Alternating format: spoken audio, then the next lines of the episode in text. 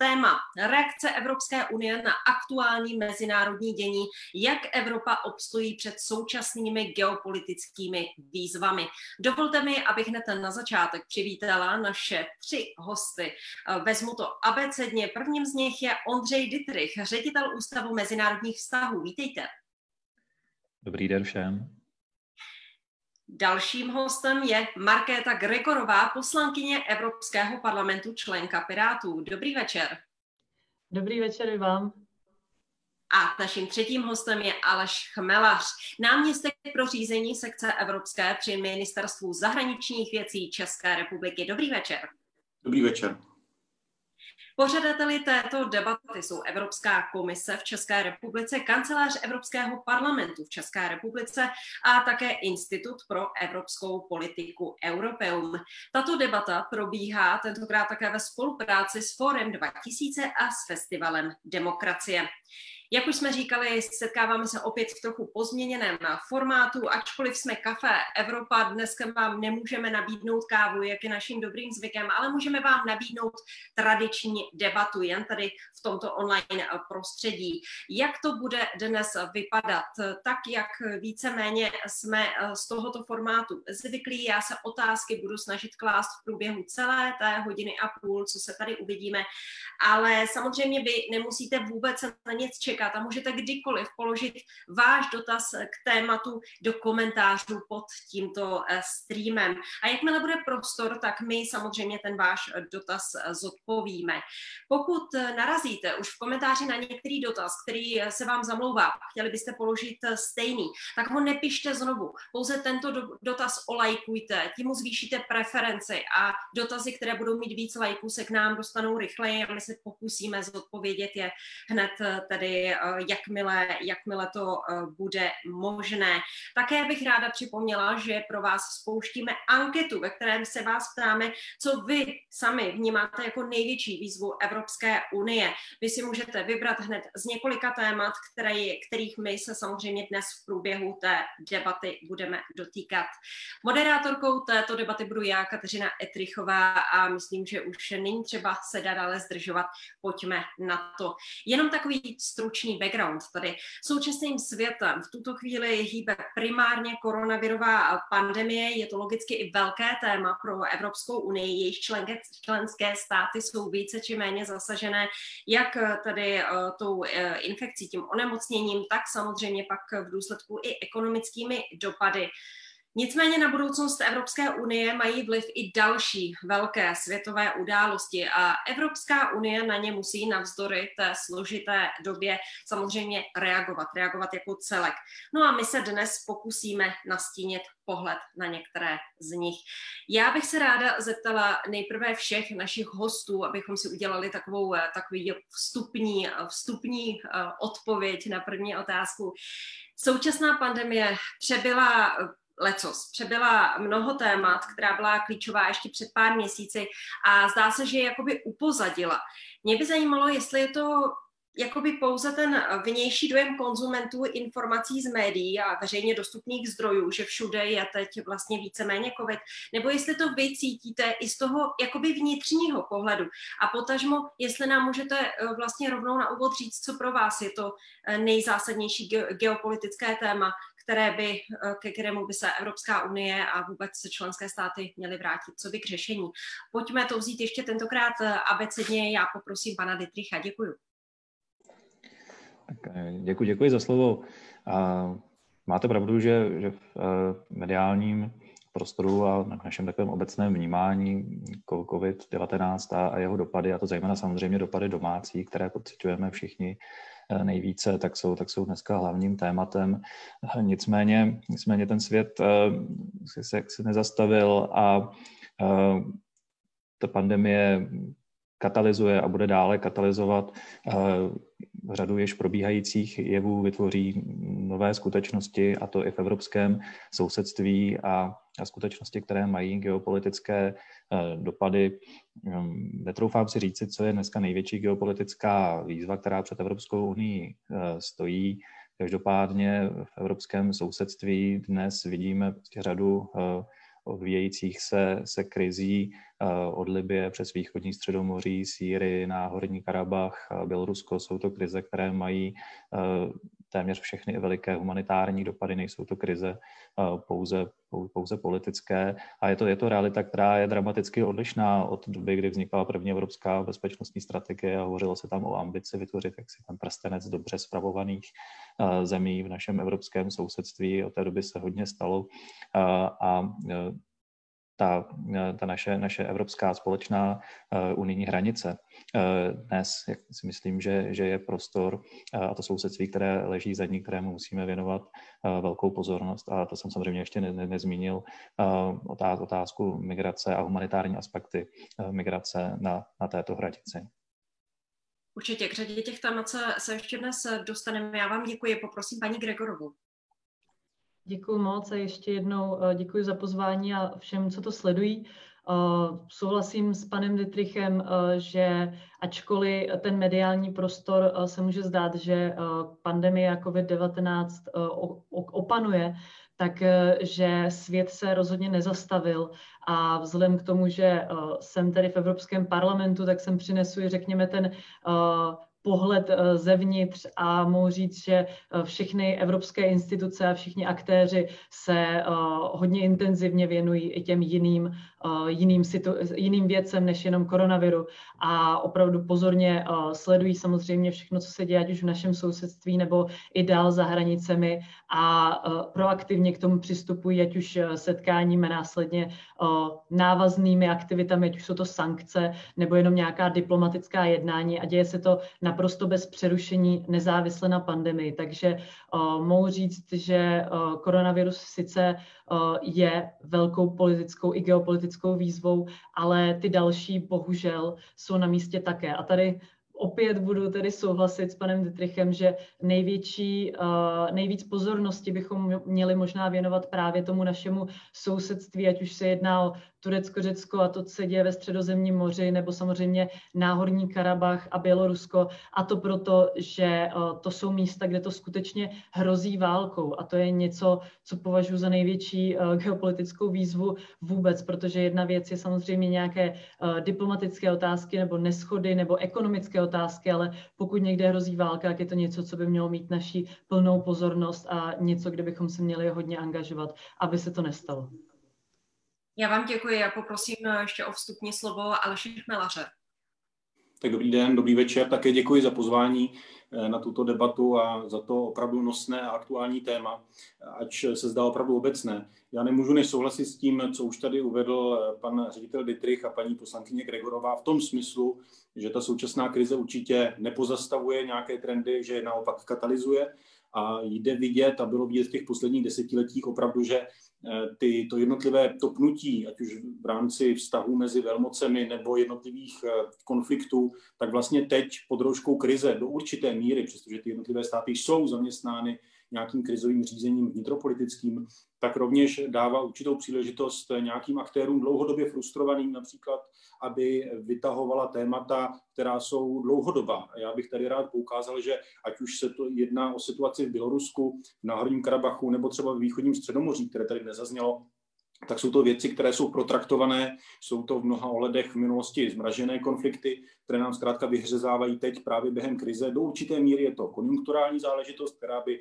patrně nastávala tak jako tak, ale opravdu ta krize může být příležitostí, kdy a krize a zároveň americké volby, protože je zde opravdu to okno eh, příležitostí, které se označuje právě kolem těch amerických voleb, kdy eh, je jasné, že Spojené státy, co by eh, nejsilnější, ať už vojensky nebo politicky velmoc světa, není schopná zasáhnout úplně aktivně v některých záležitostech, tak toto v kombinaci s tou krizí opravdu otevírá nějaké okno příležitostí pro docela zásadní eh, změny, po případě posuny v rámci již existujících sporů nebo v rámci již existujících záležitostí, ať už tedy to, ta, ta, situace v Náhorním Karabachu, která tady byla zmíněna, eh, ale i, a já bych opravdu vyzdvihl tu situaci ve východním středomoří, protože ta navazuje na celou řadu dalších politických geopolitických eh, zásadních vývojů, které eh, souvisejí s historií Evropské unie, vztahu s jejím sousedstvím a myslím si, že ta situace po případě nějaké její zásadní vyřešení,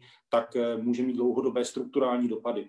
A A jde vidět, že opravdu během této krize se nejenom nezastavila tady tato situace, ale že se dále vyhrocuje a že eh, jak si pod povrchem té naší zdravotní, ekonomické a sociální krize, tak opravdu bude bublat dál. A otázka, jestli ještě nějaké další konflikty se v tomto smyslu eh, budou, eh, budou odvíjet. Co je zásadní pro Evropskou unii, je, že musí podle mě, a to je poslední věta moje, musíme se snažit o to, abychom zachovali co nejvíce jednotu, která už se nám podle mě daří držet v těch zásadních otázkách, protože se bude rozhodovat opravdu o dlouhodobém vývoji, nechci říct světa, nechci být tady patetický, ale opravdu o zásadních otázkách do budoucna, kde právě ta jednota a schopnost ujasnit si naše názory, ať už v rámci našeho sousedství nebo v nějakých širších stazích, tak je opravdu zásadní. Já vám děkuji a vám, našim divákům, jenom připomenu, že i vás zeptáme, co vy vnímáte jako největší výzvy Evropské unie. Máme zde čtyři možnosti. První Bělorusko, Rusko, za druhé Turecko, za třetí Náhodný Karabach a za čtvrté vztahy se spojenými státy. V tuto chvíli to vypadá tak, že téměř polovina z vás hlasuje, protože jako největší výzvu vnímáte tady Bělorusko, Rusko, následuje Turecko a USA 13%, zatím tedy Náhodný Karabach je na čtvrtém místě, nicméně samozřejmě hlasujte dál v tuto chvíli odhlasovalo už 60 z vás a my budeme rádi znát eh, váš názor. Samozřejmě také můžete stále klást otázky pro naše hosty do komentářů pod tímto streamem. A my mezi tím přejdeme rovnou k jednomu z témat, které už tady samozřejmě vícekrát zazněly, a to je Bělorusko. Evropská unie neuznala výsledek běloruských prezidentských voleb, ve kterých měl dle oznámených výsledků vyhrát s převahou Aleksandr Lukašenko. Odsoudila zároveň násilnosti vůči demonstrantům, kteří stáli za opoziční kandidátkou Světlanou Cichanovskou a uložila sankce vůči, vůči čtyřem desítkám představitelů Lukašenkova režimu. Paní Gregorová, zeptám se vás, jak hodnotíte ten dosavadní postup Evropské unie v téhle věci? Děkuji za otázku. Já hodnotím ten aktuální postup jako poměrně silný a myslím si, že můžeme i z tady té poměrně rychlé reakce Rady Evropské unie, ostatních evropských institucí čerpat, když tak řeknu odvážně, inspiraci do budoucna, protože ty sankce na těch 40 jednotlivců byly vydány a vyjednány opravdu velice rychle. Ostatně i reakce Ruska na to, že Bělorusku půjčí, myslím, 1,5 miliardy dolarů v září byla jako silnou známkou toho, že to má svůj význam a svůj efekt. Eh, samozřejmě eh, momentální situace je taková, že eh, Lukašenko zatím neodstoupil ani se nevydal žádné prohlášení, že by naplnil nějaké požadavky demonstrantů. Pokud vím, ode dneška probíhá tím pádem generální stávka, což je obzvlášť teď v době pandemie opravdu to bude velký zásah a velký dopad na ekonomiku celé země, takže je opravdu ještě o to důležitější, aby Evropská unie myslela i na, řekněme, budoucí a dlouhodobější aspekty, což můžu říct minimálně za Evropský parlament, ten k tomu už vydal rezoluci týkající se dlouhodobějších závazků a toho, jak by se celá země měla reformovat, nejenom teď aktuální situace s novými volbami a odstoupením Lukašenka. Takže za mě ta reakce byla dobrá, leč jsou tady ještě jedna poznámka, samozřejmě i individuální kroky eh, různých zemí, které nejsou úplně nejlepší a tady jsem ráda za to, že pan Chmelař zmínil tu jednotu v těch geopolitických otázkách eh, evropských zemí, protože to je opravdu zásadní. Eh, pokud komise vyzvala k rozšíření zákazu vývozu různých technologií, jako například sledovacích dronů, omlouvám se, občas uvidíte ocas mé kočky nebo celou moji kočku, tak a Lotyšsko zároveň dodává policejní drony, i když tvrdí, že jsou k monitoringu přírodních katastrof, ale samozřejmě hrozí jejich zneužití, tak to hrozí ztrátou kredibility uh, celých sankcí uh, celé Evropské unie. Takže to je opravdu důležité, aby Evropská unie byla mnohem jednotnější v tomto a uh, následovala to, co sama říká. Velkým tématem je opakování voleb v Bělorusku. Pane Dietrichu, mě by zajímalo, dokdy by, jak podle vás, měly tak proběhnout a je možné vůbec v tom současném kontextu, v tom, co se tam jako děje, zajistit, aby byly férové? Já bych, já bych předeslal, že, že si myslím osobně, že Evropská unie by měla se, se v této otázce pochopitelně angažovat, nicméně tím způsobem, aby zajistila sebeurčení, politické sebeurčení běloruského, běloruského lidu a běloruské společnosti. Eh, nemyslím si, že by Evropská unie nebo jakýkoliv členský stát měl, eh, měl říkat, kdo, kdo by měl být v Bělorusku u moci, kdy se tam mají konat volby a podobně. Vy jste zmínila, že, že Evropská unie vydala nějaké politické stanovisko, zároveň přijala nový, nový sankční mechanismus. Ten sankční mechanismus je stále poměrně mírný a a ne tak rozsáhlý, jako byl ten, který byl suspendován v roce 2016, kdy na tom sankčním seznamu bylo 170 osob a byl na něm i prezident Lukašenko. Nicméně tady ta citlivá, řekněme, citlivá poloha, citlivý přístup je, je, je si myslím docela na místě, protože se pohybujeme ve složitém geopolitickém prostředí a myslím si, že Evropská unie by tady především měla tedy e, vyvinout jaksi e, úsilí v tom, v tom smyslu, aby, e, aby běloruská společnost e, mohla si svobodně vyjádřit se ve smyslu, kdo, kdo má v Bělorusku vládnout, případně i jakým směrem se má Bělorusko orientovat zahraničně politicky, ale jak říkám, postupovat v tomhle ohledu velice, velice citlivě a domnívám se, že ten současný přístup je, je v tomhle ohledu poměrně kalibrovaný. Evropská unie poskytuje jako bezprostřední právní lékařskou eh, pomoc. Eh, dochází k nějaké revizi tedy této konkrétní oblasti sousedské politiky, ale je zde také podpora pro mechanismus OBSE eh, a, a řekněme tedy ten sankční mechanismus samozřejmě, ale je, je, to, je to, jak říkám, kalibrováno a myslím si, že ten citlivý přístup opravdu je tady na místě. Děkuju. Já se, já bych, já bych se ještě vrátila k té eh, celostátní stávce v Bělorusku, kterou zmínila také paní eh, Gregorová. Zeptala bych se pana Chmelaře, jaký dopad to podle vás může mít na Bělorusko a vůbec vlastně na celou tu situaci v zemi, protože eh, ty názory jsou takové, že by to nemuselo, nebo že ta představa, že to opravdu to Bělorusko ochromí, je možná trošku jako naivní ze strany těch demonstrantů. Na druhou stranu asi těch scénářů eh, je mnoho, co se tam může stát. Jak to, jak to tedy vidíte vy a jak by podle, jaká by potom podle vás měla být ta reakce mezinárodního společenství na tu situaci? Hmm tak my ještě musíme počkat na vyhodnocení vlastně v úvozovkách úspěšnosti vyhlášení té generální stávky, protože generální stávka již byla v minulosti běloruskými odbory vyhlášena, těmi nezávislými běloruskými odbory a ta participace na základě různých zastrašujících eh, procesů nebo mechanismů, tak eh, se vlastně eh, nevedla k nějaké zásadnější změně nebo k nějakému zásadnějšímu oslabení toho režimu.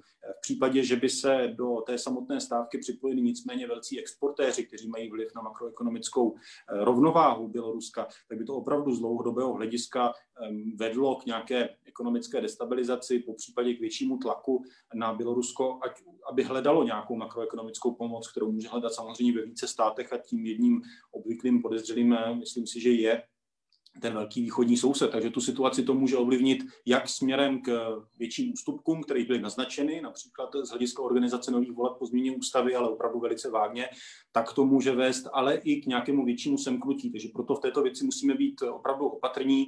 Myslím si, že Evropská unie i Česká republika tak opravdu eh, zvolila ty nástroje, které byly do určité míry, které neporušovaly nějaké diplomatické úzusy a snažila se být opravdu eh, řekněme, hráčem, který podpoří tu svobodnou vůli běloruského lidu, tak jak zmínil pan ředitel Dietrich. Opravdu my si musíme dávat eh, extrémně pozor jako Evropská unie, aby jsme zůstali kredibilním hráčem na, byl, na běloruské straně, protože ty rozdíly oproti jiným zemím našeho východního sousedství mohou být velké i z hlediska nějakého kulturního směřování a smýšlení, kde myslím si, že na té běloruské straně opravdu je, eh, je velice silný sentiment, který chce vést k nějaké nezávislosti, ale zároveň který nemá tu situaci tak, eh, řekněme, striktně pro evropskou, jako například Gruzie nebo Ukrajina. Že my v téhle věci musíme být opravdu opatrní a být určitým nástrojem, ať už mediačním nebo podpůrným, aby opravdu běloruský lid si mohl vybrat eh, své vedení eh, v legitimních volbách.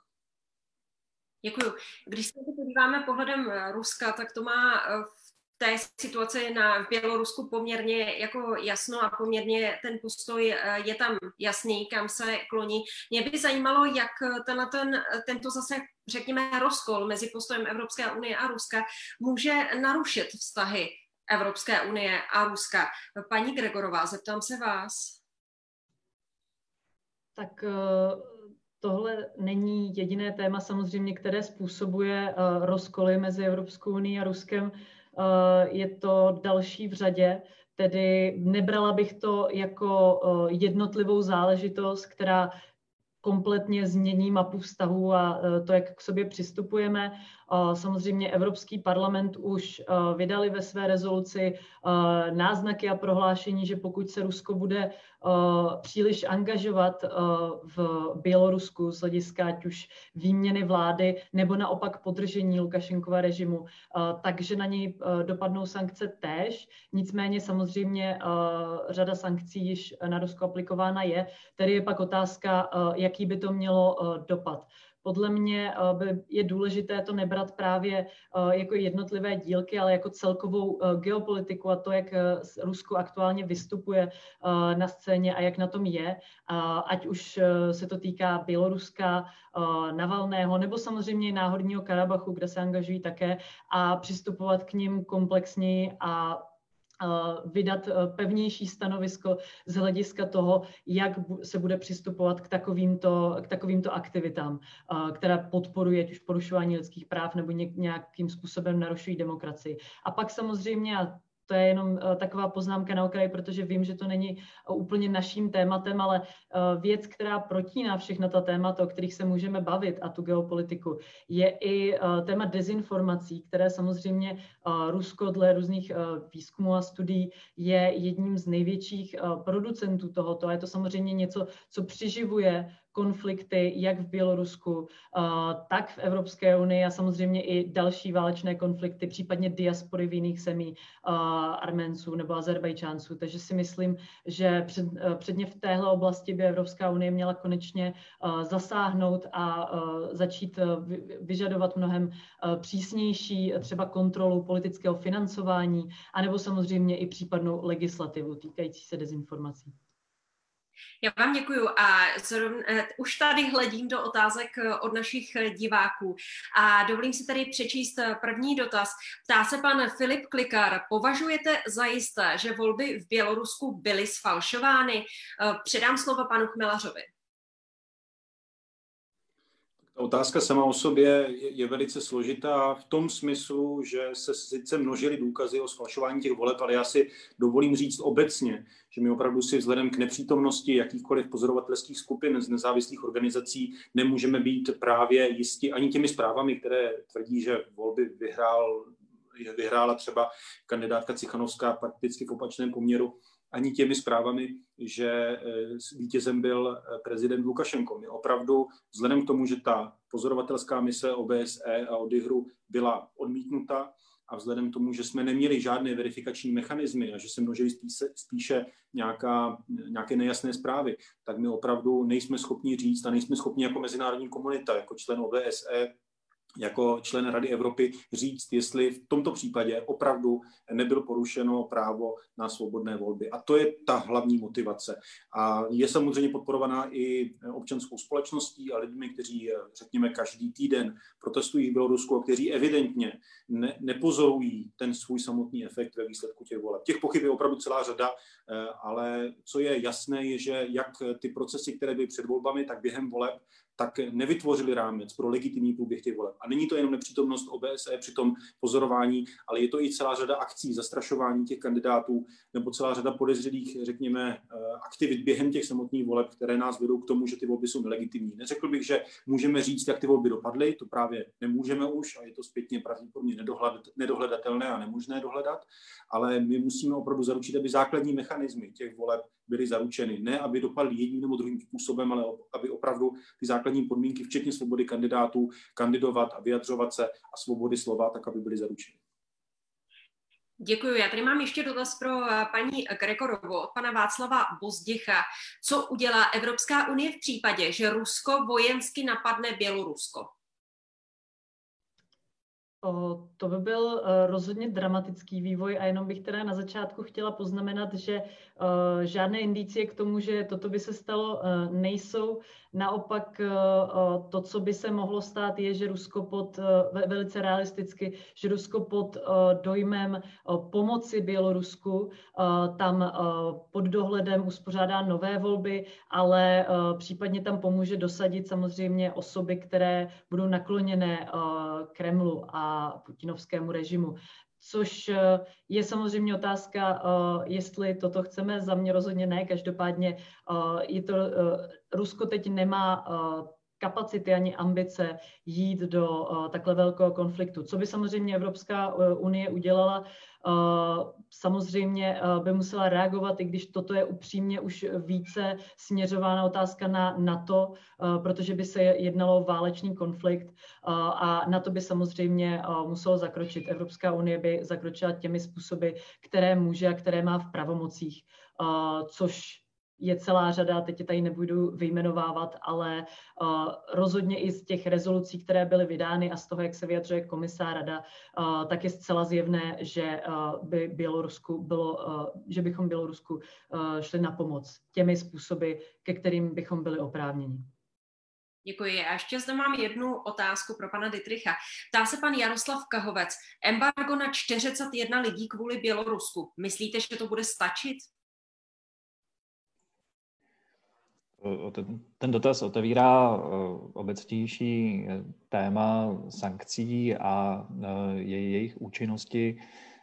Já se domnívám, že účinek těch sankcí, které byly uvaleny, tak, tak je symbolický nebo signalizační. Evropská unie tím deklaruje, že průběh voleb a pan ministr Kmelář popsal, myslím, jako velice, velice, velice v detailu, v čem ty, ty, ty volby nebyly regulární, my nemůžeme opravdu zpětně si rekonstruovat přesně, jak by dopadly, kdyby, kdyby ty podmínky byly nastaveny zcela, zcela férově, ale víme, že ty podmínky nastaveny férově nebyly. Uh, tak uh, jeden, jeden z těch účinků sankcí je, je signalizační, znamená Evropská unie tím říká, tohle, tohle není v pořádku.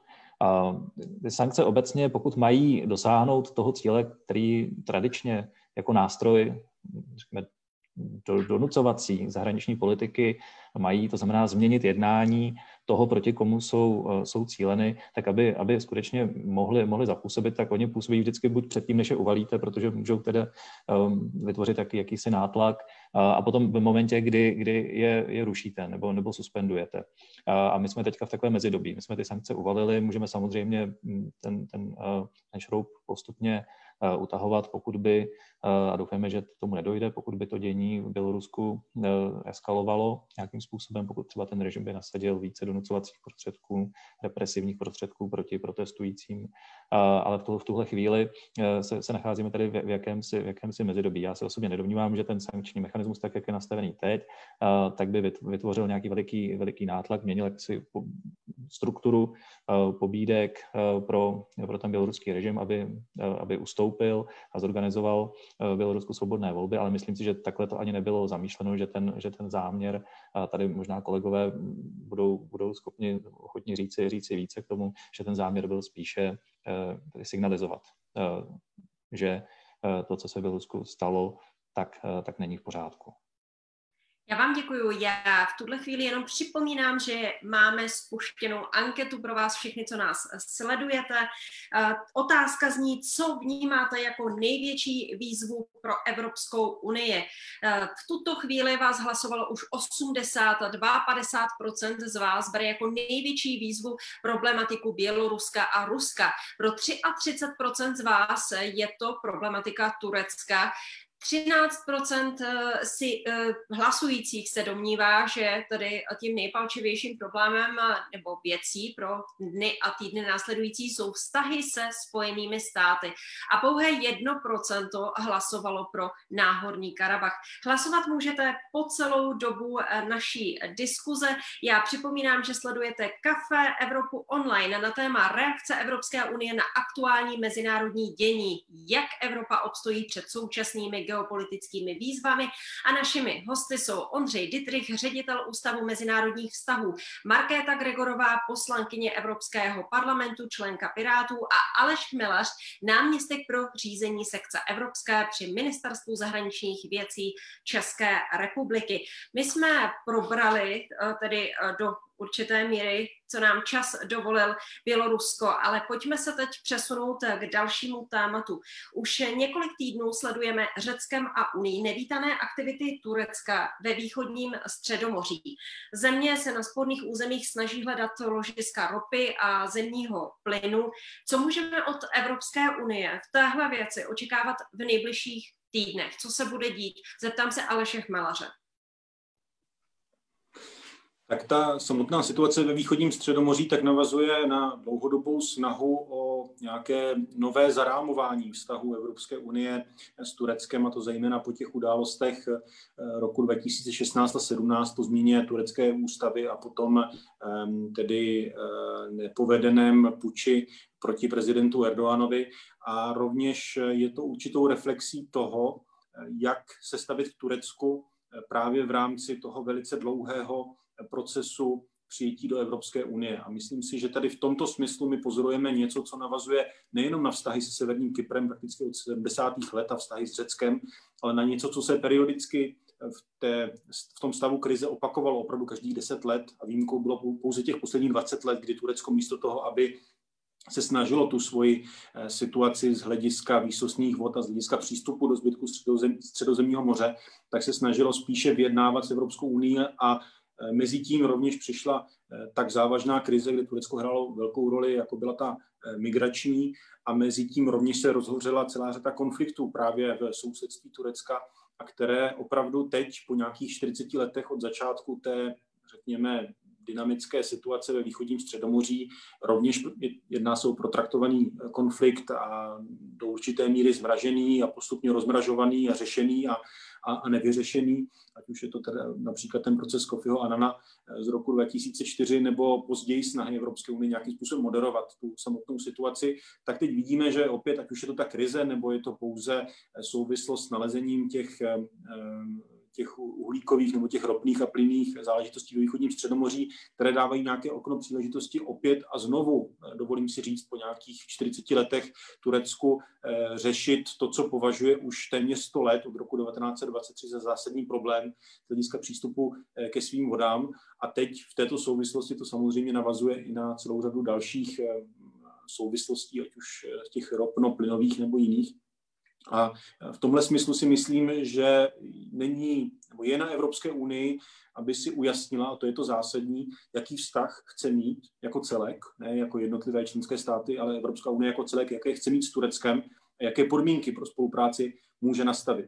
A právě určitá, řekněme, absence tady tohoto jednotného strategického postupu ze strany Evropské unie, zda modernizovat celní unii, zda přistoupit k nějakému jinému obchodnímu vztahu, například jakým způsobem přijmout Turecko jako našeho aliančního partnera, ale přitom s nějakým přídechem nebo s nějakou příchutí určitého rivala, přinejmenším pro některé členské státy, tak to je opravdu ta klíčová eh, strategická otázka. Není to to, co uděláme teď s Orus Race nebo s nějakou konkrétní lodí, jakým způsobem se zachováme a budeme reagovat na ty malé skoro konflikty, řekněme ve východním eh, středomoří obecně, nebo jak budeme reagovat na demarkaci těch jednotlivých líní eh, ve středozemním moři, ale to, jakým způsobem se Evropská unie postaví jako celek eh, ke vztahu s Tureckem. A to se mimo jiné tedy, nebo mimochodem děje Evropská rada, ať už to byla ta, z, ta první říjnová nebo ta druhá říjnová, tak se tomu vyjádřila jasně, že chceme hledat komplexní strategické partnerství, respektive otevřít intenzivní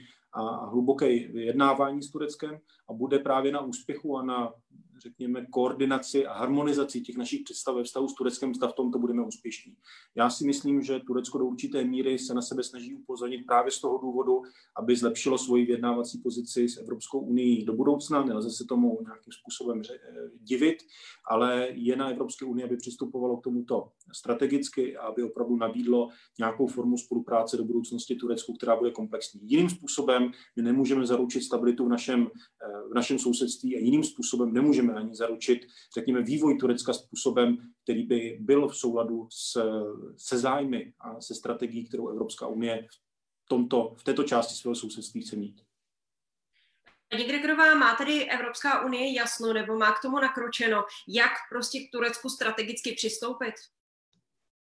Tak jak zmínil pan Chmelař, bylo to předmětem jednání rady a rozhodně se shodli na tom, že se chtějí shodnout. Každopádně možná takový pozitivní ostrůvek, řekněme pozitivní té jednotnosti je, že i právě jedno z těch jednání o, rady o, o, z něj vzešlo, že Turecku bude dán čas, myslím, do prosince přestat s tím průzkumem těch vod, jinak přijdou sankce, to už indikuje, že to není jenom otázka názoru jednotlivých států, ale že se na něčem dohodli společně protože samozřejmě tohle není jenom otázka toho středomoří, ale i jak tady pan Chmelař vlastně trochu poznamenal, že se teď Turecko tak trochu vícero předvádí a to jako ve vícero oblastech, ať už to ten náhorní Karabach, nebo to středomoří, nebo samozřejmě i další aktivity.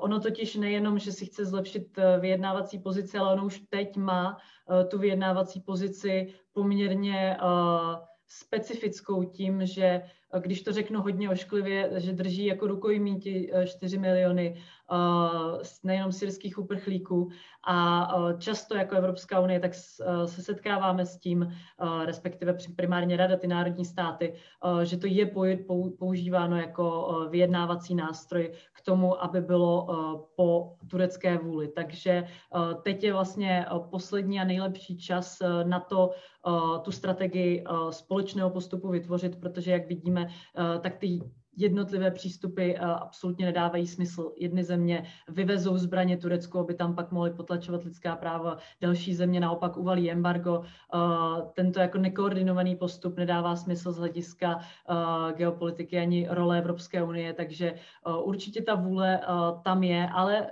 Evropská unie je tvořena národními státy, takže záleží samozřejmě na vůli všech členů. Děkuji, pane Dietrichu. Je vůbec šance, že najde Evropská unie s Tureckem, do, eh, v kterém tedy, dokud v něm bude prezident Erdogan, ještě společnou řeč. Já narážím na to, že třeba i ta retorika prezidenta Recepa Tayyipa Erdogana se dost vymyká té diplomacie, na kterou je Unie zvyklá. Jde mi zcela konkrétně například o poslední urážky, které směřovaly k prezidentovi Macronovi o tom, že má podstoupit psychiatrické vyšetření a podobně. Eh, já jenom připomínám, že tyto urážky eh, nepřišly v souvislosti s územními spory, ale v souvislosti s postojem jít Francie k radikálnímu islamismu. Ale to je celkem jedno, protože jde jenom o to, že už vlastně ta retorika je prostě taková, že se s tím asi poměrně jako špatně funguje. Já se domnívám, že to poslední vyjádření, to bylo, to bylo myslím, i na, na, na poměry eh, toho, na to jsme byli zvyklí, poměrně mimořádné, také ta francouzská diplomatická reakce tomu, tomu odpovídala. Eh, pochopitelně vztahy mezi Francií a, a Tureckem jsou v tuhle chvíli eh, na budu mrazu, jsou, jsou velice jsou velice vyostřené eh, a my si musíme nalít čistého vína. V Turecku dochází k politickému vývoji směrem prostě ke konsolidaci autoritářského, konzervativního režimu a v tomto ohledu prostě ten režim, který, který se tam konsoliduje, tak se rozchází s normami, s pravidly, s principy, na kterých stojí Evropská unie a který, který ctí při nejmenším teda téměř všechny členské, členské státy Evropské unie. A to se patrně v blízké budoucnosti nezmění. E, nicméně já osobně se domnívám, že toto by nemělo stát cestě tomu, abychom se pokusili s Tureckem pragmaticky prostě jako Evropská unie najít e, jak, jakýsi, jakýsi modus vivendi, jaký způsob, jak, jak spolu můžeme e, sousedit, řekněme, za nějakých podmínek nemusíme spolu ve, vše, ve všem souhlasit.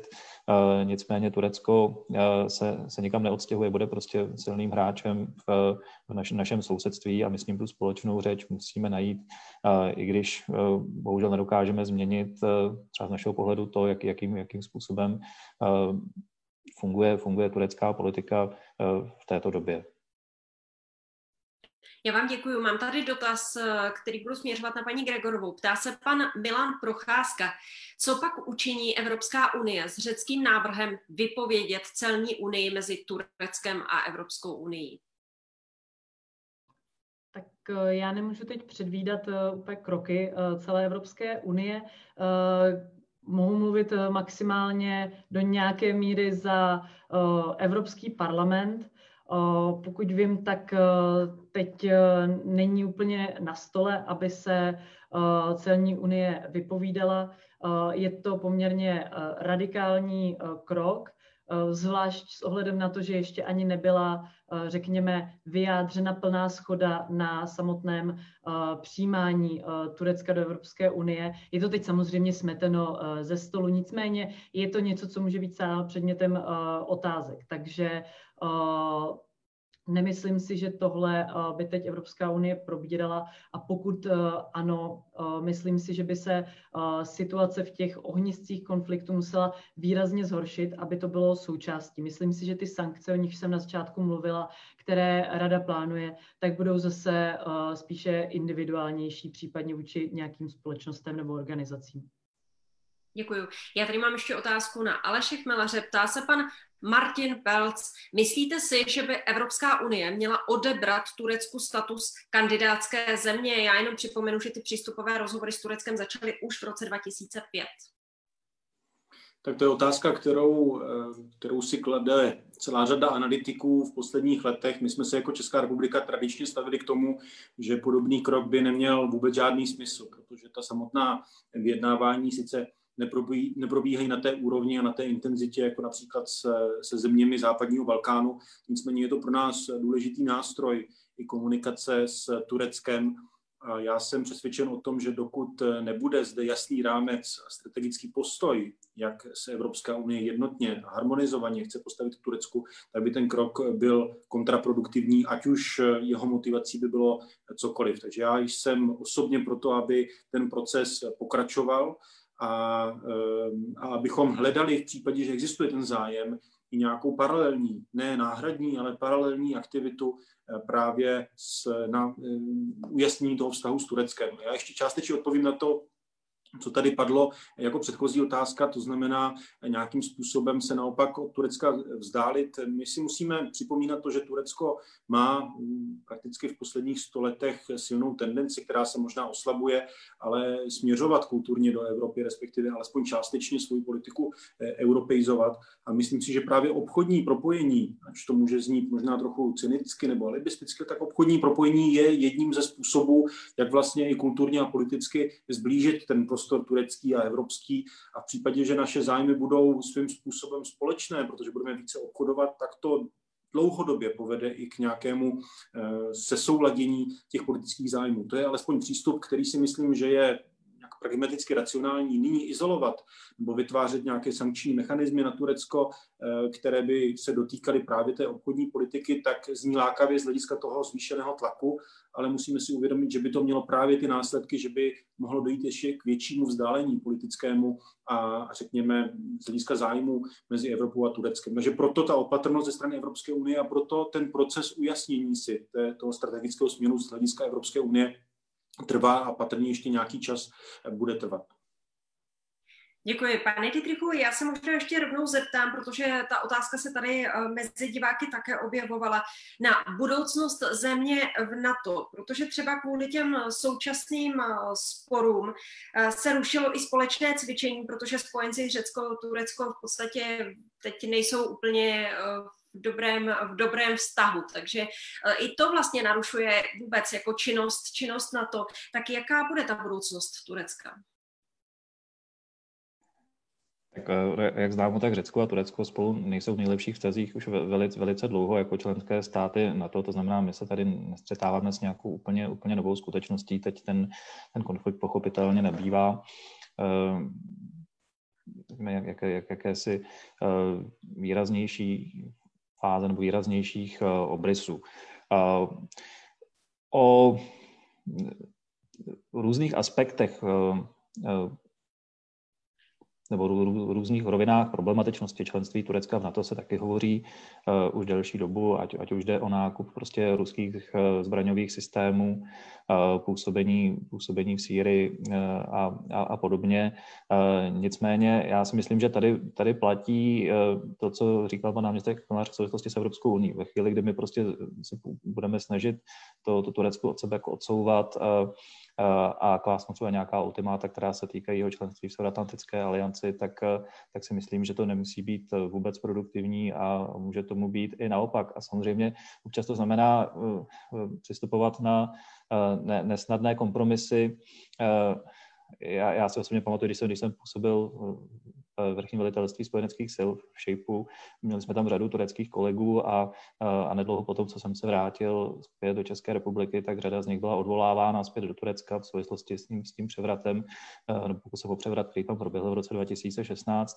Byla to, myslím, opravdu situace jako velice, velice složitá i pro ty alianční, alianční struktury i na osobní rovině.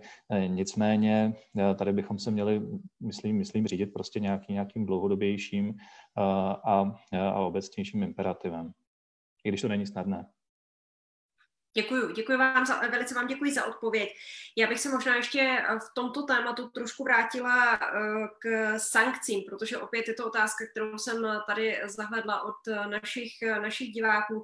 Evropská unie slíbila, že na Turecko uvalí sankce, pokud bude nadále eh, provokovat, ale ten dotaz zní, jestli je to vlastně dostačující eh, krok. My už jsme tady na, tenhle, ten, na tento problém jednou narazili, jestli ty sankce jsou vlastně dostatečný trest, jestli to něco může změnit.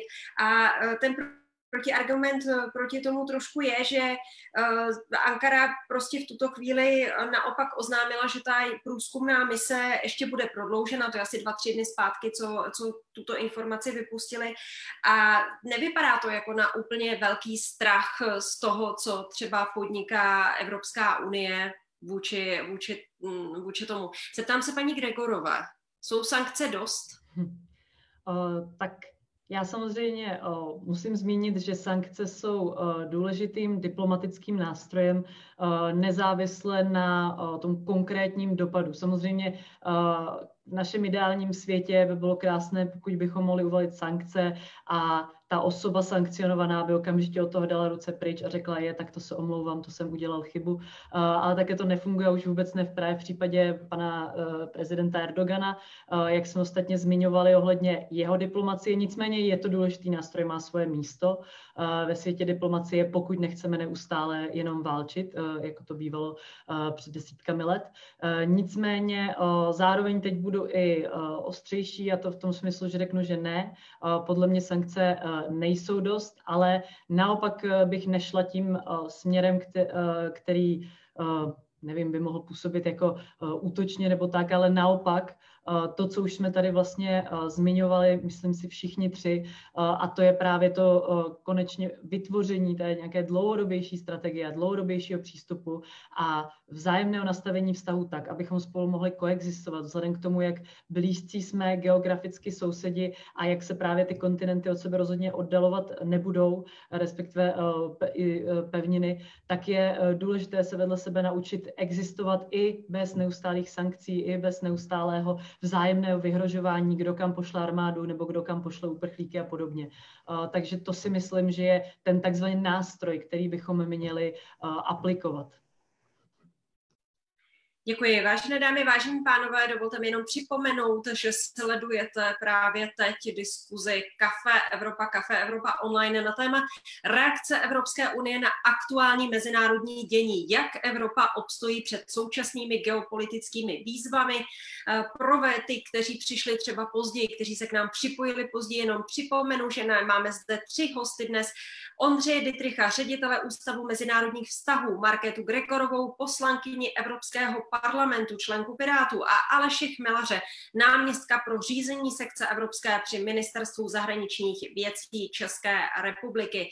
Probrali jsme společně už Bělorusko, nyní jsme mluvili ve větším o problematice Turecka. Já připomínám, že i vás se ptáme, i váš názor nás zajímá. Ptáme si vás v anketě, co vnímáte jako největší výzvu Evropské unie. Zatím to vypadá, že většina z vás, eh, pro většinu z vás je nejpalčivějším problémem Bělorusko a Rusko. 51%, eh, pro Turecko hlasovalo 31% z vás, vztahy s USA potom 15% a Náhorní Karabach 3% z vás. Celkem už vás hlasovalo 130, takže neváhejte, určitě hlasujte, váš názor nás zajímá. Já jenom připomínám, že dotazy, které zde pokládám od vás, našim hostům, tak jsou ty, které můžete položit přímo pod náš stream eh, do komentáře. Pokud vidíte, že některý dotaz, eh, třeba takový, který chcete položit, už je tam napsaný, nepište ho znovu, dejte like k tomu eh, dotazu, který už tam je a my ty dotazy, které budou mít nejvíce lajků, se budeme snažit zodpovídat hned v první vlně a dostanou se k nám tedy co nejrychleji. Tak, já bych eh, v tuto chvíli přešla k dalšímu velkému eh, tématu dnešního dne, a to je Náhorní eh, Karabach. Spory o Náhorní Karabach mezi Arménií a Azerbajdžánem. Tedy doposud jde o nejkrvavější střety v horské enklávě za déle než čtvrt století. Za pouhý měsíc tu zemřelo při bojích na pět tisíc lidí a situaci nevyřešili ani dva pokusy o příměří. Měla by Evropská unie reagovat eh, nějakým způsobem aktivněji? Eh, zeptám se pana Dietricha. Eh, já se domnívám, že by měla. Jižní, Jižní Kavkaz je, je součástí evropského sousedství. Um, nicméně Evropská unie dosud kolem toho konfliktu, který se vleče už velice dlouho, který byl válkou v letech 1992 až 1994, nyní znovu do té válečné fáze dospěl, nicméně to konflikt sice moderní, ale, ale starší, který, který, se, který se věnuje ještě dál do minulosti. Ehm, tak kolem něj spíše, spíše našlapovala, angažovala se v úsilí o jakousi transformaci toho, toho konfliktu, ehm, spolupráci mezi a kontakty vůbec mezi, mezi lidmi, což je obrovský problém v, v téhle té věci, protože ehm, Arménie a Azerbajdžánci se, se prakticky od té první války, tedy po rozpadu Sovětského svazu, velice málo, velice málo stýkají, velice málo se znají a dochází k jakému si tedy zabedňování v myslíme, těch, těch, těch, těch pozicích a, a přijímání jakéhosi dominantního obrazu jako nepřítele a je, je, to, je to velice těžko, myslím, v tuhle chvíli řešitelná situace. To znamená, Evropská unie sice, sice ten, ten konflikt zcela neignorovala, zároveň e, se, se v něm příliš neangažovala, nechávala tady prostě e, tu, tu ústřední roli organizaci, která tomu byla původně zmeromocněna, a to byla OBSE, její Minská konference, jejíž jsme mimo jiné jako Česká republika také, také členem a konkrétně tady té Minské trojky. Francie, Francie, Spojené státy a Rusko. A já si pamatuju, že před eh, něko, několika lety uh, byla taková úvaha, že by, že by, že by to místo uh, Francie v Minské trojce mohlo nahranit třeba zvláštní, zvláštní zmocněnec, special representative pro, pro, pro Jižní Kavkaz, který v té době byl shodou okolností také francouz, nicméně Francie ne, nechtěla, nechtěla k, to, k tomu něčemu takovému přistoupit, tu svoji roli v konfliktu nebo jeho řešení si, eh, si chtěla ponechat a ponechává uh, si, si ji dodnes. Každopádně k vaší otázce já se domnívám, že ano. Uh, možnosti Evropské unie v tomhle ohledu jsou omezené. V tuhle chvíli si myslím, že by měla především na pomoci mírnit humanitární dopady té, té, té války, která v některých ohledech je opravdu jaksi přízrakem hluboko 20. století, která prostě má velké civilní, poměrně velké civilní oběti. A tady si myslím, že role Evropské unie může být. Domnívám se, že by mohla přispět i, byť řekněme v míře, ve které, ve které dovede k, k tomu, aby, aby hm, do budoucna se otevřela cesta k nějakému mírovému, mírovému řešení pokud k tomu budou vhodné vodné podmínky eh, jako součást plnění některých z těch eh, tzv. madridských principů řešení, eh, mohla, mohla by zde přispět do budoucna třeba i nějakou, nějakou misí společné obrané a bezpečnostní politiky monitorovací, třeba demilitarizaci Eh, území Náhorního Karabachu a podobně. Samozřejmě teď se bavíme o, o něčem, eh, co, co je v tuhle chvíli ještě, ještě velice, velice vzdálené, ale třeba i nějaká ochota vůbec deklarovat, že by, že by do budoucna byla k něčemu takovému ochotná, si myslím, že by, že by mohla, mohlo hm, na pomoci. Je to situace nepochybně eh, velice, velice komplikovaná, velice složitá. Arménský premiér Nikol Pašinian nedávno uvedl, že konflikt o náhodní Karabach v podstatě nemá v této fázi diplomatické řešení, že ho ještě dlouho mít nebude. Mě by zajímal pohled paní Gregorové, jestli tedy nějaká konkrétní intervence mezinárodního společenství by mohla být cestou jaká třeba. Jestli máte už nějakou konkrétní představu. Děkuji za otázku. Ono, jak jste správně řekla, tak je to, nebo jak je řekl vlastně ten arménský, myslím, že jste řekla ministr, tak je to komplikovaný konflikt a to právě proto, že není založen na, když to řeknu, hodně zjednodušeně, není založen čistě na území, kde by šlo o to, že na tom území je něco ekonomicky výhodného, nebo že by uh, někdo stál uh, o nějakou konkrétní věc. Není to ani válečný konflikt založený právě na nějakém uh, rozšiřování své moci. Je to, já jsem osobně říkám, konflikt založený na emocích. Generace a generace Arménců i Azerbajdžánců jsou vlastně vedení a vychovávání k tomu že to území uh, má nějaký právní statut nebo je jejich, ať už z různých historických důvodů uh, nebo aktuálních důvodů. A je opravdu uh, když se bavíte i s lidmi, kteří jsou třeba, třeba dizidenti současného diktátorského režimu v Azerbajdžánu a jsou velice proti té současné vládě, tak ale podporují ty snahy o získání náhorního Karabachu nějak pod svoji zprávu nebo zpátky kvůli tomu, že je to pro ně opravdu citovou záležitostí. Takže tohle není o nějaké lepší nabídce nebo o právě nějaké intervenci tohle je, a je to taky důvod, proč eh, už, tě, už ty desítky let eh, vlastně ta Minská konference nebyla schopna dojít k nějakému řešení.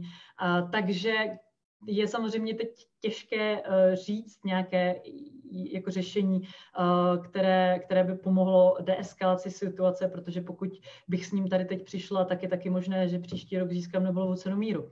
Nicméně, abych to neříkala tak, tak negativisticky, tak si myslím, že budoucnost v, tom, v té Minské konferenci je, že mají šanci dojít k nějakém nějaké dohodě Teď eh, se mají, myslím, setkat na konci října eh, v Ženevě, opět ve stejném formátu. Eh, uvidíme samozřejmě, co z toho vzejde a myslím si, že naše rovina jako Evropské unie, o níž se tady dneska hodně bavíme, jaké by měla mít vlastně nějaké návazné aktivity, taky, jak už poznamenal pan Dietrich, samozřejmě ta humanitární pomoc, ale taky si myslím, že je hodně důležitý aspekt toho, aby nezasahovala přímo do toho konfliktu, ale snažila se blokovat Eh, ty různé třetí strany, eh, ať už je to Rusko nebo Turecko, od přiživování toho eh, konfliktu, protože to si myslím, že je něco, co Evropská unie s čím může přispět a může to pomoct tomu, aby se deeskalovalo. Ještě poslední poznámečka, ono to totiž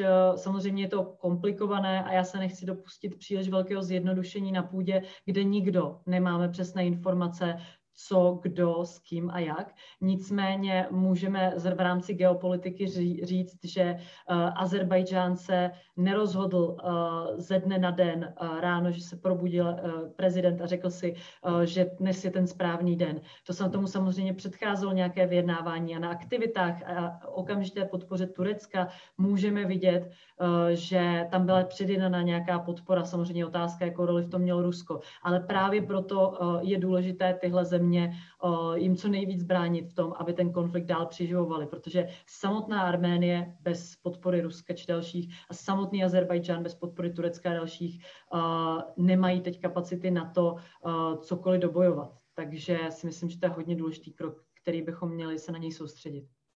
Já vám velice děkuji a já už tady mám pro pana Chmelaře přímo eh, dotaz od pana Eldara Valijeva. V dnešní době, kdy Minská skupina, Rusko, Francie a Spojené státy OBSE je diskreditována v očích Azerbajdžánců, mohla by Česká republika jako člen OBSE a jako země bez početné arménské diaspory, na rozdíl od Ruska, Francie a e, Spojených států, vstoupit do předsednictví v Minské skupině, která řídí mírový proces mezi Azerbajdžánem a Arménií? Tak Česká republika má určitou tradici v rámci i setkání, která proběhla v Praze vlastně začátkem tohoto tisíciletí, kdy se snažila být nějakým opravdu legitimním moderátorem té samotné situace. Je rovněž pravda, že náš, řekněme, striktně ekvidistanční přístup k oběma těmto dvěma zemím v rámci tohoto konfliktu nám dává určitý prostor. Nicméně, co je potřeba říci, že ve chvíli, kdy takto silní hráči Eh, jako jsou právě ty spolupředsedové minské skupiny eh, v rámci OBSE, nejsou schopni dojít, eh, doufáme teďka, že v rámci hodin už i to, i to nové příměří může být do, samozřejmě dodržováno, ale ani na základě toho jednání 9. října v Moskvě, tak nebylo za apelu vlastně největších mocností nebo za apelu Spojených států za podpory Francie, tak ani toto nebylo splněno, tak je otázka samozřejmě, jestli Česká republika v této situaci může mít tady tyto ambice. My je do určité míry máme, snažíme se je na ně upozorňovat. Na druhou stranu my dobře víme, že ten konflikt jako takový tak nemá teď nějaká úplně jednoduchá řešení, co je potřeba říct, že nemá vojenská řešení a že to diplomatické samozřejmě může trvat dlouho.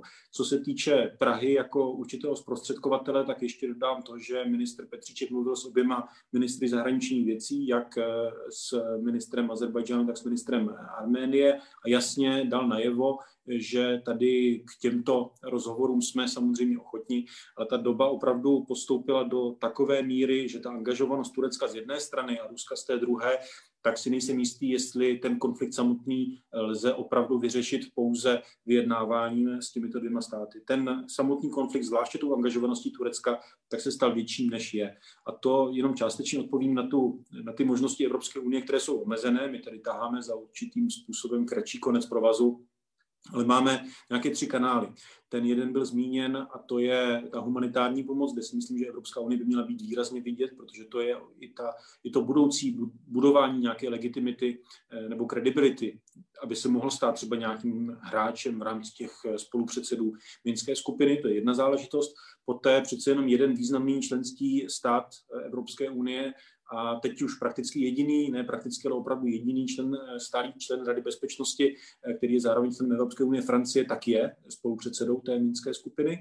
A pak tím třetím kanálem, na který bychom neměli zapomínat, tak je samozřejmě kanál, který má Evropská unie jako taková na Turecko, které je silným hráčem, ač nepřímým eh, v, v tom samotném konfliktu a dovolím si říct, eh, nebo analyticky to zhodnotit, takže právě i ta silná podpora ze strany Turecka tak je zdrojem sebevědomí jednoho z těch, eh, z těch, z těch stran toho konfliktu, které pravděpodobně eh, vedou k tomu, že ten konflikt ještě neutichl v nějakém novém příměří, že zkrátka jedna strana se cítí silnější, a vidí určitou možnost mít nějaký eh, parciální postup v rámci toho územního, neformálního územního rozdělení, té, eh, ať už náhodního Karabachu nebo těch ostatních území Azerbajčánu v této věci.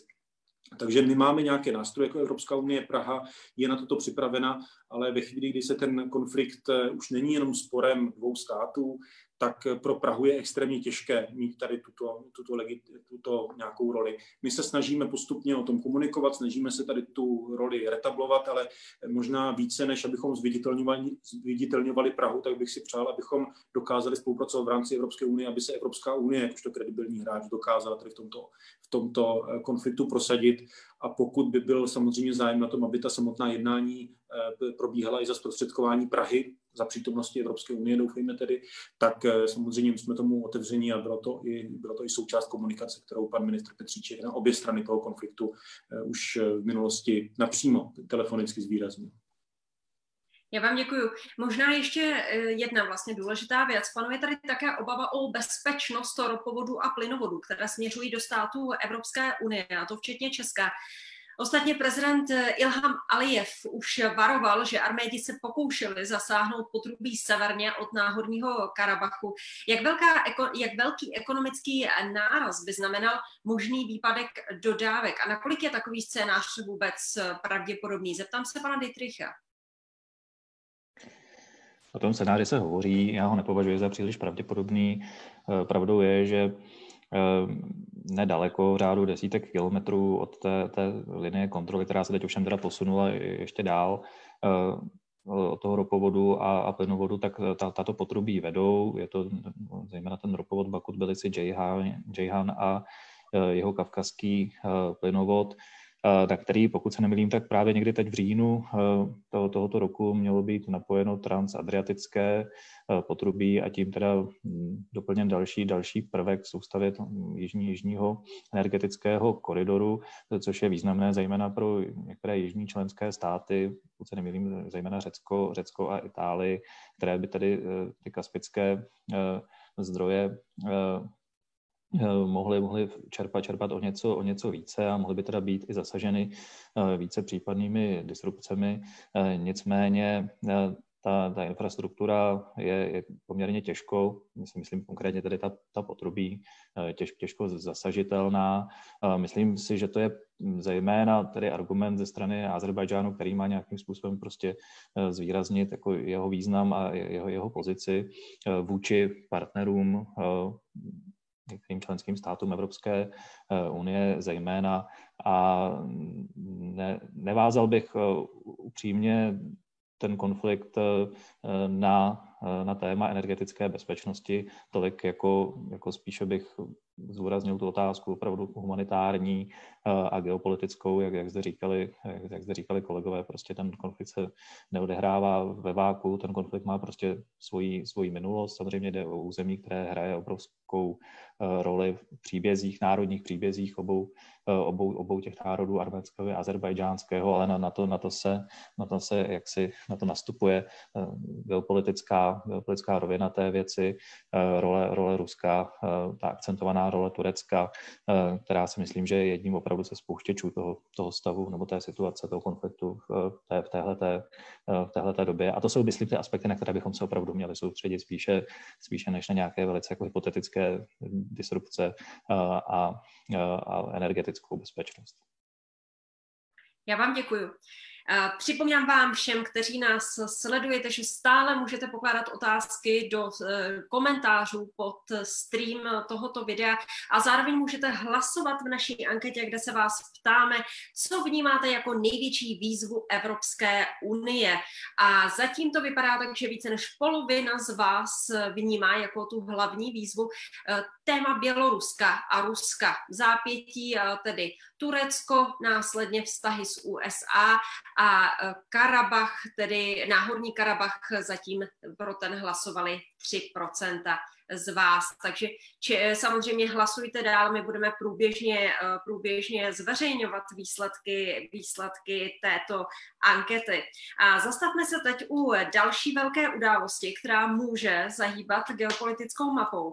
V srpnu byl novičokem otráven ruský politik, ruský opoziční politik Alexej Navalny. Přežil a za vyníka své otravy jasně označil ruského prezidenta Vladimíra Putina. Evropská unie zveřejnila seznam šesti lidí, mezi nimi i ty z úřadu prezidenta Putina, na které uvalila sankce za tento incident. Kreml to považuje za nepřívětivý krok, který poškozuje vzájemné vztahy.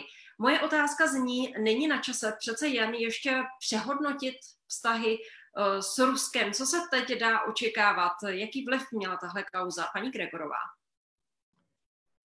Tak uh Tahle kauza měla uh, ve skutečnosti poměrně uh, značný vliv uh, na vztahy s Ruskem. A to tak značný, že dokonce i Teď malinko odbočím k úplně jinému tématu, ale je to takový hezký ukazatel, že i vlastně plynovod Nord Stream 2, který je předmětem velké disputace mezi vlastně na jedné straně Ruskem a Německem a na druhé straně Polskem, Ukrajinem a Spojenými státy, tak donutil Německo a vlastně paní Merklovou prohlásit, že zvažuje prostě nedokončení té stavby kvůli tady tomu, kvůli otravě Alexeje Navalného. Takže je to něco, co zajímalo světem a obzvláště Evropskou unii silně.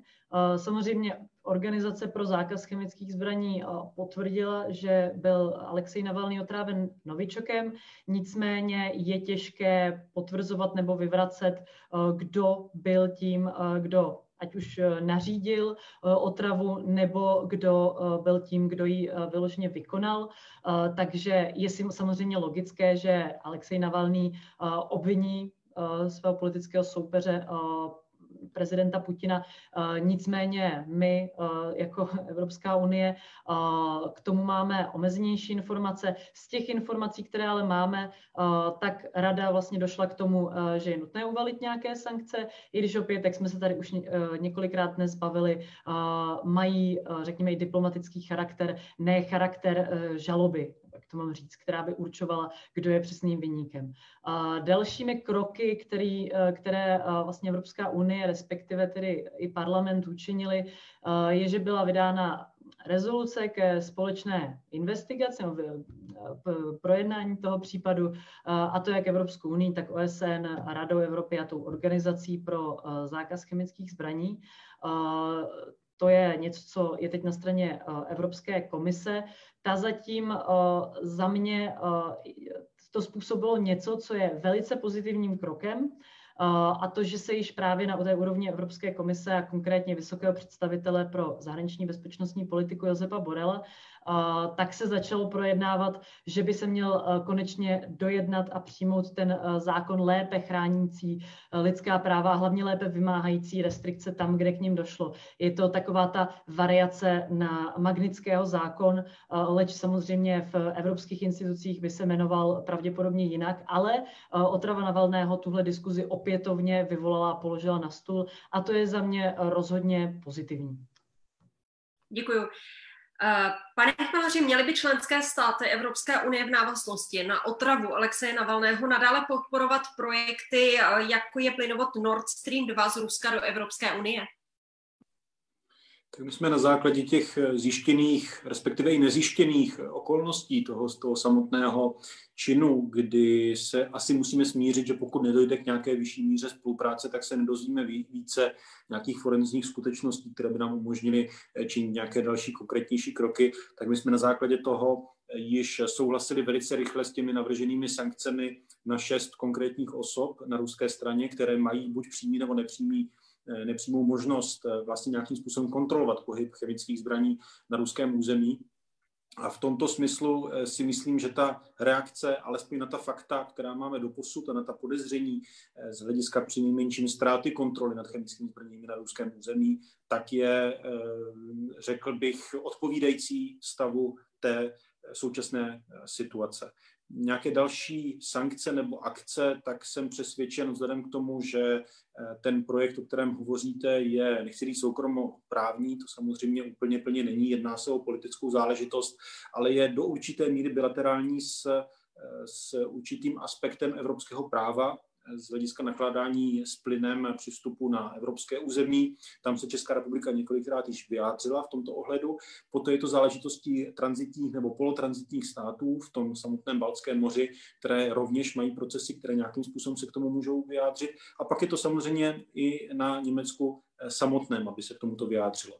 Nicméně, pokud eh, hovoříme o eh, nějakých sankcích, tak ty proběhly na těch šest osob a já předpokládám, že jak na německé straně, tak na straně UPCW probíhá nějaké konkrétní vyšetřování, které by nám mohlo potvrdit nebo přinést nějaké nové skutečnosti. Opravdu ten čin samotný eh, vytváří celou řadu otazníků, včetně vlastně eh, samotné rodiny těch eh, inhibitorů, které by klasifikovány jako velice blízké opravdu těm novičokům, které jsou registrovány. Co to komplikuje tu situaci, tak je, že ty látky samotné pravděpodobně registrovány na základě zákazu UPCW nebyly. Například, to znamená, že formální akce z hlediska UPCW by mohly být problematické a, a komplikované ale do určité míry myslím si, že Evropská unie je připravená zvažovat nějaké další akce, ať už to bylo užití, při užití podobné látky na britském území, anebo například rozšířením toho samotného seznamu. Co se týče dalších projektů, tak to jsou opravdu záležitosti, které nechci říct, že by nespadaly do kompetencí České republiky nebo Evropské unie, ale jsou spíše na rozhodnutí těch opravdu angažovaných států, eh, které v tomto konkrétním projektu jsou. A myslím si, že bych považoval alespoň z německé strany za do určité míry vněšování, pokud bychom my do nějaké konkrétnější bilaterální relace nebo do bilaterálního vztahu nějakým způsobem angažovaně tlačili na základě třeba nějakých parciálních našich českých zájmů, jak tomu, dovolím si říct, činí některé čínské státy. Děkuji. Pane Dietrichu, když Rusko mluvilo o tom, že by zmrazilo vztahy s Evropskou unii, jak, jaký by to jako mohlo mít z vašeho pohledu konkrétní scénář? Bavíme se tady tady jenom o sankcích nebo o něčem třeba ještě jiném? Hmm, já, já předpokládám, že, že se to týkalo především tady jako ekonomické domény zájemné o obchodní, eh, obchodní výměny. A nicméně v, tu, v tuhle chvíli si nejsem jistý, že by, že by to byla hrozba, která by nabyla nějakých velice jako konkrétních, eh, konkrétních podob. Nesnadno se mi na tu otázku odpovídá, přiznám se. Já vám děkuju. Já vám děkuju. Zeptám se ještě paní Gregorové na Eh, jednu eh, záležitost a to, jestli je vlastně Evropská unie ve výsledku tedy schopná v tuto chvíli zaujmout vůči Rusku eh, jednotný postoj, protože to je také dotaz, který se nám, který se nám tady opakoval. Ty zájmy jsou tam pochopitelně v těch jednotlivých zemích různé. Pro Německo je to energeticky podstatné, mm, zároveň i tak je samozřejmě pro některé sankce, ale třeba Francie a Maďarsko se snaží zase nějakým způsobem vylepšit dlouhodobě ty vztahy, vztahy s Ruskem Ruskem, tak dá se tam jako najít průsečík v současné chvíli? Já to nejdřív vezmu lehínce ze široka a to, že eh, pokud máme 27 ministrů zahraničních věcí a jednoho vysokého představitele pro zahraniční bezpečnostní politiku, eh, tak se samozřejmě jednotná politika dělá eh, mnohem náročněji, než kdyby ten člověk byl jeden. Vzhledem k tomu, že tyhle pravomoci se členské státy rozhodly úplně tolik nestílet, respektive samozřejmě komunikuje a dochází se ke spoustě společným a jednotným postojům, ale je to stále uh, na úrovni členských zemí, uh, tak je potom uh, náročné předpokládat nebo vůbec předvídat, jak by, ty, jak by ty další postupy mohly vypadat. Já jsem osobně zastáncem toho, že by se mělo postupovat jednotně mnohem víc, v mnohem více do oblastech a obzvláště v té zahraničně politické. Co se týče teda toho konkrétního případu Ruska, tam uh, bohužel právě vidím, uh, vidím náraz těch uh, zájmů jednotlivých členských států a nemyslím si, že je teď příliš vysoká šance na nějaký společný postup. A myslím si právě proto, že je důležité teď zaujmout co, řekněme, najít ty nejmenší možné průniky a nejmenší možné, cesty odporu, na nich se shodnout a ty vyžadovat a vyjednávat, aby byly ať už dodržovány a podobně. Jako to třeba bylo v případu Běloruska, kde se právě eh, všechny členské země eh, Evropské unie i hned eh, shodly na tom, jak by to mělo vypadat a že Rusko by tam zasahovat nemělo, tak si myslím, že by měly najít i podobné situace a na nich, řekněme, postupně nacházet ten společný postup, v němž mohou najít i tu společnou pozici proti Rusku. Ale samozřejmě kvůli důvodům zmíněným na začátku, to bude náročnější. Já vám děkuji. Vážené dámy, vážení pánové, my budeme pomalu vstupovat do poslední části naší debaty. Já jenom zopakuji, že se bavíme o geopolitických výzvách, kterým teď čelí Evropa, Evropská unie. Mám zde tři hosty. Ondřeje Dietricha, ředitele Ústavu mezinárodních vztahů, Marketu Gregorovou, poslankyni Evropského parlamentu, členku Pirátů a Aleše Chmelaře, náměstka pro řízení sekce Evropské při ministerstvu zahraničních věcí České republiky. Zopakuji, že dotazy, které zde pokládáme z vašich řad, tak můžete psát stále ještě do streamu, respektive do komentářů pod naším streamem. Pokud je tam nějaký dotaz, který se vám líbí a chtěli byste, aby byl zodpovězen mezi prvními, tak prosím, dejte k němu like, nepište tuto otázku znovu. Dotazy, které budou mít více preferencí, zodpovíme hned, jakmile to bude možné. Zároveň nás zajímá váš názor a proto jsme spustili anketu. Ptáme se, co vy vnímáte jako největší výzvu Evropské unie. V tuto chvíli to vypadá tak, že 47% z vás říká, že je to Bělorusko a Rusko. Pro Turecko hlasovalo 34% z vás, vztahy s USA 15% a náhorní Karabach zůstává základní výzvou pro 4% hlasujících. Celkem do posud hlasovalo přes 170 našich diváků.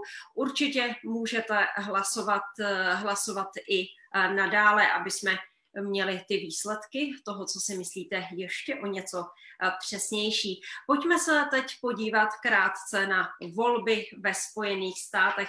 Je to takový malý výhled na závěr, protože prezidentské volby ve Spojených státech ještě neproběhly, ale už 3. listopadu budeme vědět, jestli svůj post obhájí republikán Donald Trump nebo jestli se úřadu ujme demokrat Joe Biden. Podle průzkumu půjde o velmi vyrovnaný souboj a co se týče vztahu Evropy a USA, tak pokud vyhraje Donald Trump, tak se dá očekávat asi jistá kontinuita těch uplynulých let, ale jakou změnu by pro nás v tomto směru znamenal nástup Joea Bidena? Obrátím se na Aleše Chmelaře. Tak to je opravdu otázka za milion dolarů, jak se říká.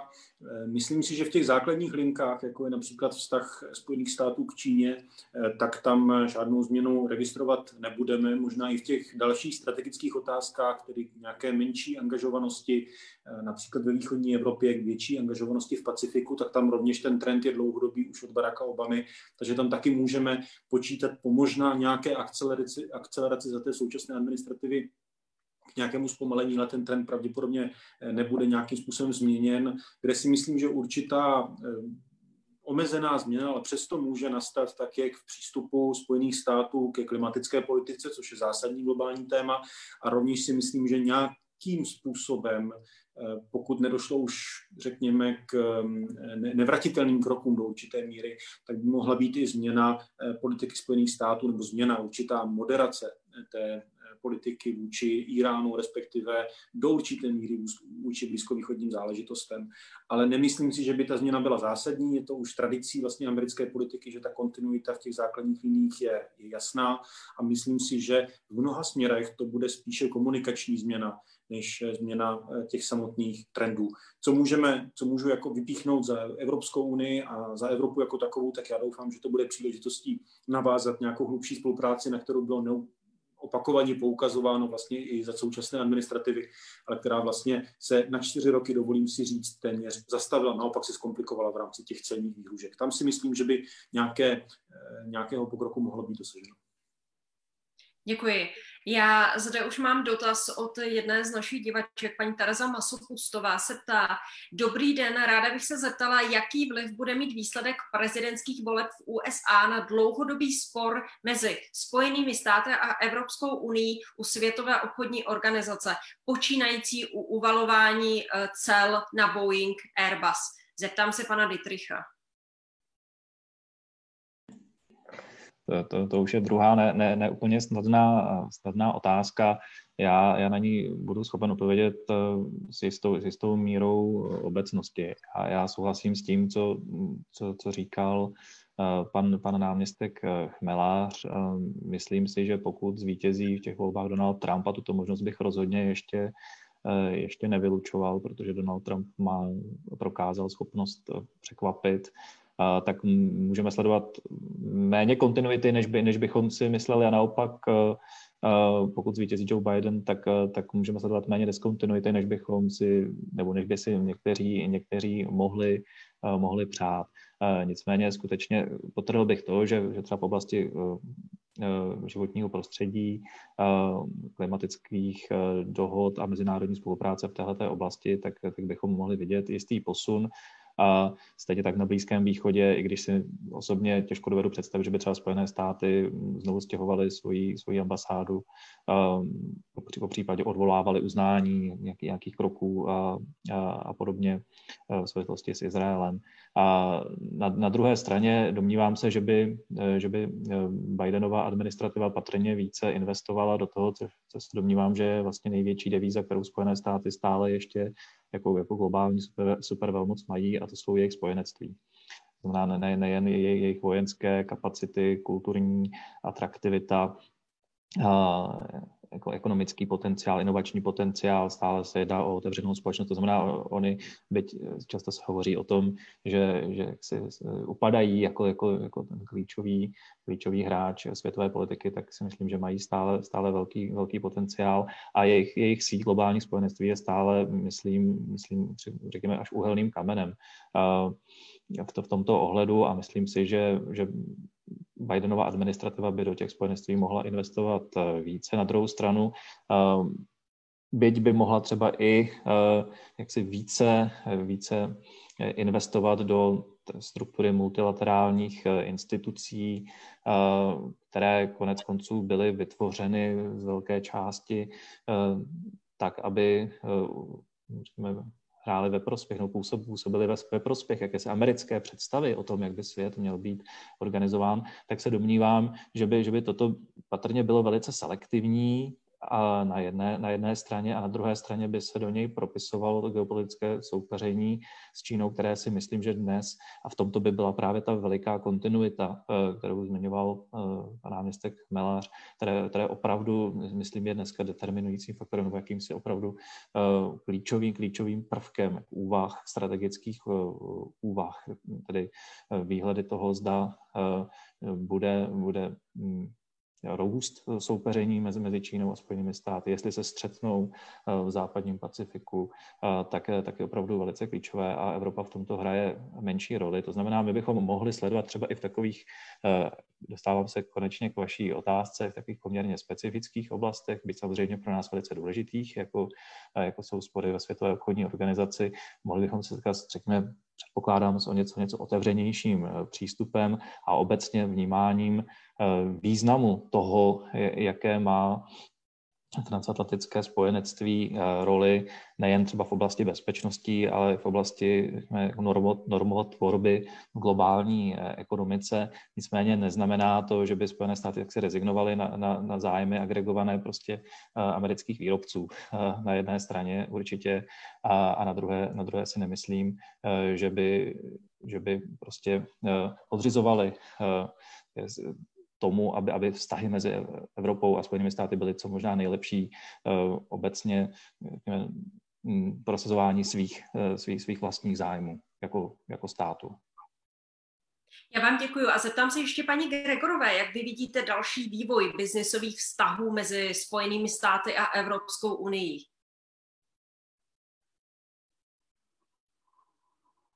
Pardon, zapomněla jsem se uh, od, uh, odhlušit. Eh, samozřejmě záleží na, eh, na těch prezidentských volbách, eh, nicméně podle sáskařů má největší šance vyhrát Biden a samozřejmě všichni víme, že sáskaři ví nejlíp, kdo, kdo ve skutečnosti vyhraje. Takže to teď vezmu na, na tady ten směr konkrétně. Myslím si, že tady úplně ještě nezazněl ten fakt, že Donald Trump de facto zkusil s Evropou nastartovat obchodní válku, pokud neodsouhlasí obchodní dohodu přes skrze vyšší cla a to už Biden slíbil ukončit. Tedy můžeme předpokládat, že bude, řekněme, um, mít přátelštější, uh, přátelštější přístup k obchodování s Evropskou unii, tedy uh, to je jedno pozitivum. Druhé pozitivum uh, osobně také vnímám v vyšší předvídatelnosti.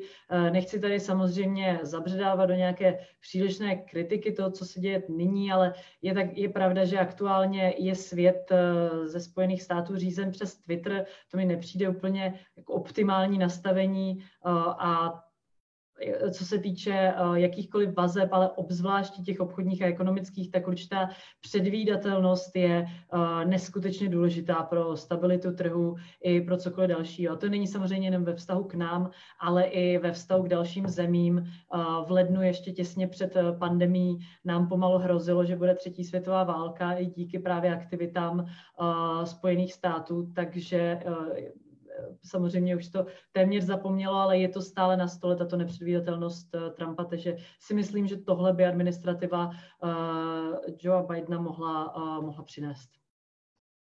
Já vám děkuji. Náš čas pomalu vypršel. Já jenom připomínám, že dnes jste sledovali Café Evropu online. Téma reakce Evropské unie na aktuální mezinárodní dění, jak Evropa obstojí před současnými geopolitickými výzvami. Dovolte mi, abych poděkovala nejprve našim hostům.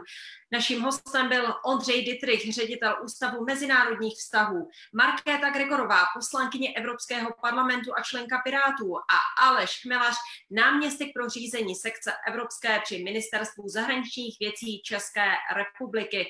Tato debata se konala díky Evropské komisi v České republice, kanceláři Evropského parlamentu v České republice a Institutu pro evropskou politiku Europeum. Tentokrát také probíhala ve spolupráci s Forem 2000 a s festivalem demokracie. Děkuji samozřejmě i vám všem, kteří jste nás po celou dobu sledovali. Kladli jste dotazy, většinu z nich jsme se snad, snad jsme se dostali k ním a snad jsme se pokusili zodpovědět tak, že vám to vyhovovalo a dostali jste tady tu informaci, kterou jste potřebovali. Zároveň vám děkuji, že jste se účastnili naší ankety. Já jenom připomínám, že tady na konci se vám jako nejpalčivější téma, největší výzva pro Evropu zdá stále Bělorusko a Rusko. 47% z hlasujících tedy uvedlo takto. Zároveň je pro vás velmi důležité Turecko. 34% z vás ho uvedlo jako téma číslo jedna pro následující týdny, týdny a měsíce, které by Unie měla řešit. Vztahy s USA potom 15% a náhorní Karabach 4 procenta. Celkem tedy vás hlasovalo na 170. Za to vám velice děkuji. Závěrem mi dovolte, abych vás pozvala také na další debatu Café Evropa Online, která se bude, bude konat už 4. listopadu 2020, tedy v příštím týdnu, a to na téma Nová migrační a asilová politika Evropské unie. Najde Evropa schodu na společném řízení migrace? Sledovat ji můžete opět tady na Facebooku a samozřejmě i tam se budeme těšit na všechny vaše dotazy. Mějte se krásně a hezký večer.